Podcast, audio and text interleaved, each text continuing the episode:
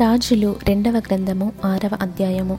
అంతటా ప్రవక్తల శిష్యులు ఎలీషా యొద్దకు వచ్చి ఇదిగో నీ యొద్ద మాకున్న స్థలము ఇరుకుగానున్నది నీ సెలవైతే మేము యోర్దాను నదికి పోయి తల యొక్క మ్రాను అచ్చట నుండి తెచ్చుకొని మరి ఒక చోట నివాసము కట్టుకుందుమని మనవి చేయగా అతడు వెల్లుడని ప్రత్యుత్తరం ఇచ్చెను.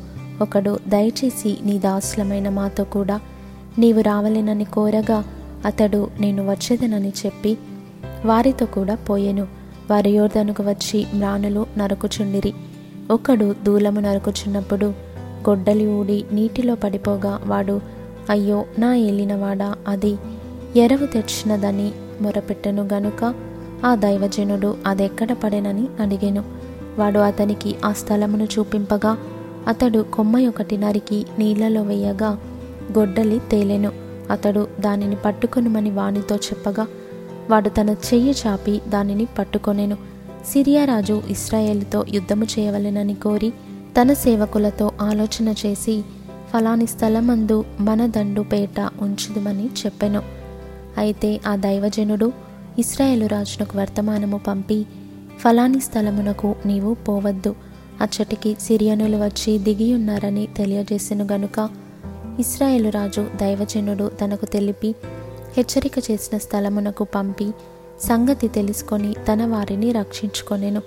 ఇలాగూ మాటి మాటికి జరుగుచూ వచ్చినందున సిరియా రాజు కల్లోలపడి తన సేవకులను పిలిచి మనలో ఇస్రాయేలు రాజు పక్షము వహించిన వారెవరైనది మాకు తెలియజెప్పరాదా అని వారిని అడుగగా అతని సేవకులలో ఒకడు రాజవైన నా ఇస్రాయేలు రాజు పక్షమున ఎవరనూ లేరు గాని ఇస్రాయేలులోనున్న ప్రవక్తయగు ఎలీషా మీ అంతఃపురమందు మీరు అనుకొనిన మాటలు ఇస్రాయేలు రాజునకు తెలియజేయుననెను. అందుకు రాజు మేము మనుషులను పంపి అతని తెప్పించినట్లు నీవు వెళ్ళి అతడుండు చోటు చూచి రమ్ము అని సెలవీయగా. అతడు దోతానులో ఉన్నాడని వర్తమానము వచ్చెను. కాబట్టి రాజు అచ్చటికి గుర్రములను రథములను గొప్ప సైన్యమును పంపెను. వారు రాత్రివేళ వచ్చి నలు దిశలను పట్టణమును చుట్టుకొనగా దైవజనుడైన అతని పనివాడు పెందలకడ లేచి బయటికి వచ్చినప్పుడు గుర్రములను రథములను గల సైన్యము పట్టణమును చుట్టుకొని ఉండుట కనబడెను. అంతటా అతని పనివాడు అయ్యో నా ఏలినవాడా మనము ఏమి చేయదమని? ఆ దైవజనునితో అనగా అతడు భయపడవద్దు. మన పక్షముననున్నవారు వారికంటే అధికులై ఉన్నారని చెప్పి యహోవా వీడు చూచినట్లు దయచేసి వీని కండ్లను తెరవమని ఎలీషా ప్రార్థన చేయగా యహోవా ఆ పనివాని కళ్ళను తెరవచేసెను గనుక వాడు ఎలీషా చుట్టూను పర్వతము అగ్ని గుర్రముల చేత రథముల చేతను నిండియుండుట చూచెను. ఆ దండువారు అతని సమీపించినప్పుడు ఎలీషా ఈ జనులను అంధత్వముతో మొత్తుమని యహోవాను వేడుకొనగా ఆయన ఎలీషా చేసిన ప్రార్థన చెప్పున వారిని అంధత్వముతో మొత్తెను. అప్పుడు ఎలీషా ఇది మార్గము కాదు. ఇది పట్టణము కాదు. మీరు నా వెంట వచ్చిన ఎడల మీరు వెదకువాని యొద్దకు మిమ్మల్ని తీసుకొని పోదునని వారితో చెప్పి షోమ్రోను పట్టణమునకు వారిని నడిపించెను. వారు షోమ్రోనులోనికి వచ్చినప్పుడు అతడు యహోవా వీరు చూచినట్లు వీరి కండ్లను తెరవమని ప్రార్థన చేయగా యహోవా వారి కండ్లను తెరవజేసెను గనుక వారు తాము షోమ్రోను మధ్య ఉన్నామని తెలుసుకొనిరి. అంతటా ఇస్రాయేలు రాజు వారిని పారజూచి నాయనా వీరిని కొట్టుదునా? కొట్టుదునా అని ఎలీషాను అడుగగా అతడు నీవు వీరిని కొట్టవద్దు. నీ కత్తి చేతను నీ వింటి చేతను నీవు చెరపట్టిన వారినైనను కొట్టుదువా? వారికి భోజనము పెట్టించి వారు తిని త్రాగిన తరువాత వారు తమ యజమానుని యొద్దకు వెళ్ళుదురని చెప్పెను. అతడు వారి కొరకు విస్తారమైన భోజన పదార్థములను సిద్ధపరచగా వారు అన్నపానములు పుచ్చుకొని రాజు సెలవు పొంది తమ యజమానుని యొద్దకు పోయిరి. అప్పటి నుండి సిరియనుల దండువారు ఇస్రాయేల్ దేశంలోనికి వచ్చట మానిపోయెను. అటు తరువాత సిరియా రాజైన బెన్హదదు తన సైన్యమంతటిని సమకూర్చుకొని వచ్చి షోమ్రోనునకు ముట్టడి వేసెను.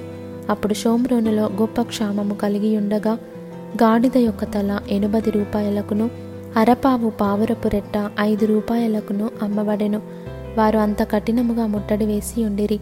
అంతటా ఇస్రాయేల్ రాజు పట్టణపు ప్రాకారము మీద సంచారము చేయగా ఒక స్త్రీ రాజును చూచి రాజవైన నా ఏలినవాడ సహాయము చేయమని కేకలు వేయుట విని యహోవా నీకు సహాయము చేయనిది నేనెక్కడ నుండి నీకు సహాయము చేయుదును? కళ్ళంలో నుండి అయినను ద్రాక్ష గానుగలో నుండి అయినను దేనినైనను ఇచ్చి సహాయము చేయ వల్లపడదని చెప్పి నీ విచారమునకు కారణమేమని అడుగగా అది ఈ స్త్రీ నన్ను చూచి నేటి ఆహారమునకు నీ బిడ్డను ఇమ్ము రేపు మనము నా బిడ్డను భక్షించుదుము అని చెప్పినప్పుడు మేము నా బిడ్డను వంట చేసుకొని తింటిమి. అయితే మరునాటి అందు నేను దాన్ని చూచి నేటి ఆహారమునకు నీ బిడ్డను ఇమ్మని అడిగి తిని గాని అది తన బిడ్డను దాచిపెట్టనని చెప్పాను. రాజు ఆ స్త్రీ మాటలు విని తన వస్త్రములను చింపుకొని ఇంకా ప్రాకారము మీద నడిచిపోవచుండగా జనులు అతనిని తేరి చూచినప్పుడు లోపల అతని ఒంటి మీద గోనపట్ట కనబడెను. తరువాత రాజు షాపత్తు కుమారుడైన ఎలీషా యొక్క తల ఈ దినమున అతనిపైన నిలిచి ఉండేడలా ఎడల దేవుడు నాకు గొప్ప అపాయము కలగజేయునుగాక అనెను. అయితే ఎలీషా తన ఇంట కూర్చుని ఉండగా పెద్దలను అతనితో కూడా కూర్చుండి ఉన్నప్పుడు రాజు ఒక మనిషిని పంపెను. ఆ పంపబడినవాడు ఎలీషా దగ్గరకు రాకమునుపే అతడు ఆ పెద్దలను చూచి ఈ నరహంతకుని కుమారుడు నా తలను కొట్టివేయుటకు ఒకని పంపియున్నాడని మీకు తెలిసినదా? మీరు కనిపెట్టియుండి ఆ దూత రాగా వాడు లోపలికి రాకుండా తలుపుతో వానిని వెలుపలికి తోసి తలుపులు మూసివేయుడి. వాని యజమానుని కాళ్ళ చప్పుడు వాని వెనుక వినబడును గదా అని వారితో చెప్పుచుండగా ఆ దూత అతని వద్దకు వచ్చెను. అంతట రాజు ఈ కీడు యహోవా వలనైనది. నేను ఇక ఎందుకు యెహోవా కొరకు కనిపెట్టి ఉండవలెననెను?